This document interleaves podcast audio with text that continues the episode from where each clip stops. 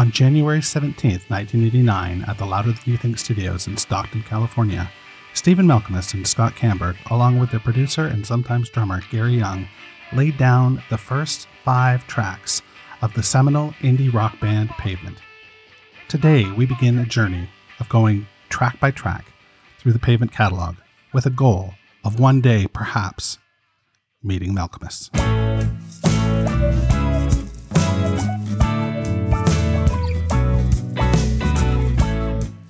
Welcome to Meeting Malkmus, a pavement podcast. Hey there, this is JD. I'm going to be your host for the next, God, I don't even know, like 200 weeks of Meeting Malkmus, a pavement podcast. A little about me I am neither cool enough or qualified enough to be driving this boat, but pile in because we're about to leave the shore. So get your life vests on and fuck, let's just go. Okay. Meeting Malkmus is a uh, is going to be a weekly podcast. I don't know, ten to twenty minutes long. I'm going to play you a track. We're going to start with "You're Killing Me," and it's going to end with "Fuck." What is the last EP from Terror Twilight? Uh shit. I can't remember right now. I don't have it in front of me, but that's where we'll end. So I'm going to use interviews with various people, people maybe that have been influenced by the band or really enjoy the band, hopefully members of the band itself. And I've got the Perfect Sound Forever book. Uh, I've watched Slow Century, you know, a million times, and um, liner notes, old magazine articles, you know, that sort of stuff to get as much insight as we're capable of. From there, I'm going to jump off and make assumptions. I'm going to tell you what I think lyrics are about. And uh, I'm going to use my limited music vocabulary to explain songs the best way I can. I don't have a extensive live experience with Pavement, so I won't be able to. I've seen them one time. I've seen them one fucking time. Because let me tell you, um, Pavement has been in my life for about 20 years. I, gosh, my roommate bought.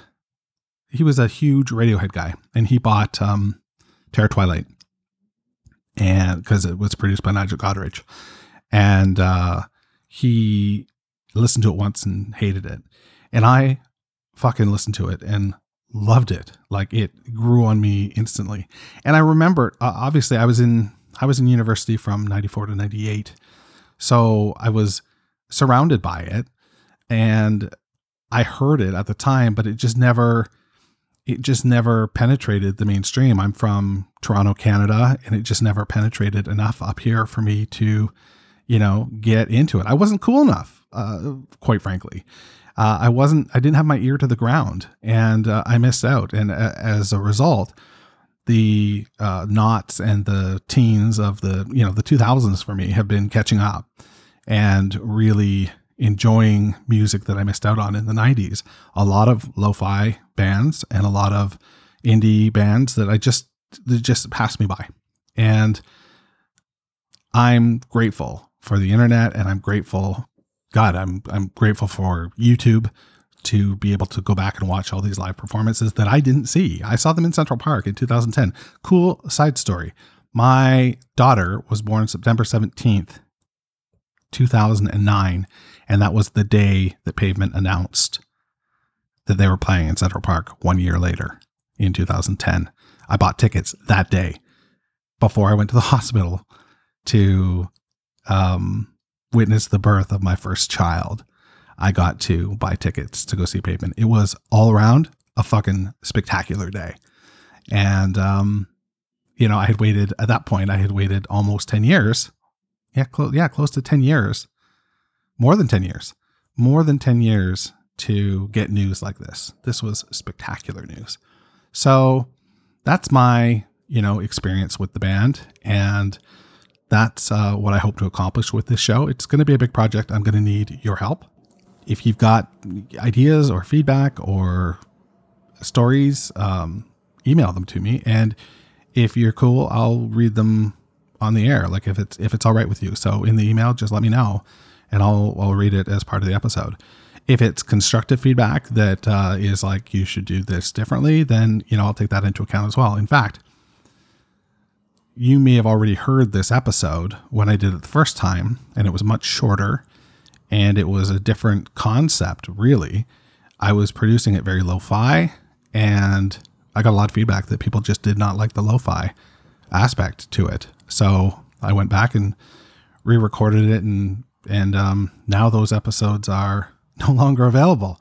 I've pulled them pulled them from from the site. Maybe at some point I'll release them as B sides or something to uh, you know to sort of parody what the band uh, does with uh, their extensive catalog. Although you don't want to hear it, it's pretty shitty. so there you go. Let's start at the start. Let's go back to January 17th, 1989 when Stephen Malkmus and Scott Kannberg decided that they had some tracks that they wanted to put on uh, vinyl. They wanted to release an EP, a seven inch, and they went to the Yellow Pages and looked for a studio to record that in.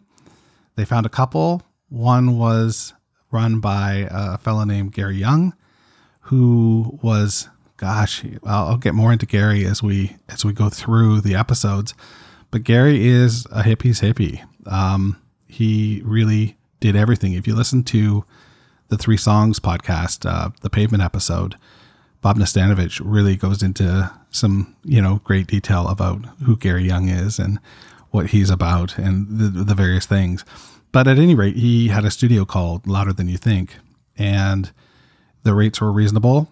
And Malkmus and Scott both decided to get the money together to go in and lay this shit down. And that's exactly what they did. So we're releasing this. I'm releasing this. I would say we, I don't know why. Uh, I'm releasing this on January 17th, 2019, which is the 30th anniversary of them going into the studio. The reason I'm doing that is because this EP doesn't have a release date proper. It was um, put together and distributed manually, uh, independently, I suppose, like true independently, to various uh, influential disc jockeys, influential zines, and friends and you know friends and people that were close to the guys in the in the band. So January seventeenth is the date that we used to um, that we used to sort of start this project. So there you go. um, the first track on this EP is "You're Killing Me," and it's uh, a tour de force. It's a great introduction to what this band is and who they're influenced by, and it gets people scratching their heads, along with this entire project. Really, um, Tracks was attributed to SM and Spiral Stairs. And that was really confusing to people who had this EP because they didn't know who the fuck those people were and where they came from and what they were doing, but they wanted more. They wanted more. They got five tracks, they got about 15 minutes, 14 and a half minutes of content on this initial EP. And frankly, it wasn't enough. They people wanted more. This charted you know, in uh, on zines and on college radio stations. This is uh, pretty unprecedented for uh, an EP that you know had a thousand copies pressed. That's that's crazy town. So Pavement came out of the gates hot, hot, hot, and um, God, I mean, they they really didn't let go of that heat uh, until until the end. And and here we are, thirty years later, hoping that they'll, you know, get the boys back together and hit the hit the road again. And wouldn't it be great if we could get new content as well? Like that would just be fantastic. In the interim, we're getting lots of great content from members in the band. Um, both Malkmus and Spiral have new records coming out, and I can't wait to listen to both of those. But I want more pavement. You're killing me this is uh, a track with two guitars, no drums, Malkmus has said in an interview at one point that it's two guitars and noise is the third instrument. And really, it truly is. If you if you listen to it, the beginning sounds like a record scratching or a guitar pick, you know, going up the strings of a guitar, um, really with a fuzzed out effect, you know, and then you get into that really thundery, crunchy riff, and then you know a nice vocal melody that doesn't necessarily uh, let you in on the REM, the Michael Stipe type influences, um, but it does let you in on you know that sort of punk rock ethos and that that sort of feeling and vibe. Right? Uh, there's a lot of people that talk about the fall when they talk about pavement and it, uh, swell maps. If you go and listen to you know that music, you'll you'll hear those influences on this record for sure. And that's ultimately a good thing because what we got from this collection of influences coming through the guitars and the and the vocals and the lyrics and the you know the ethos this is pavement and it's truly a great thing that we got access to this band when we did so this is as good a point as any to wrap this episode uh, we'll continue to talk about the production of Slay Tracks and some stories of early pavement as the show progresses. So, thanks for joining me this week. Let's go right into the first track on Slay Tracks. It's the longest song on the record. This is You're Killing Me on Meeting Malkmus, a pavement podcast.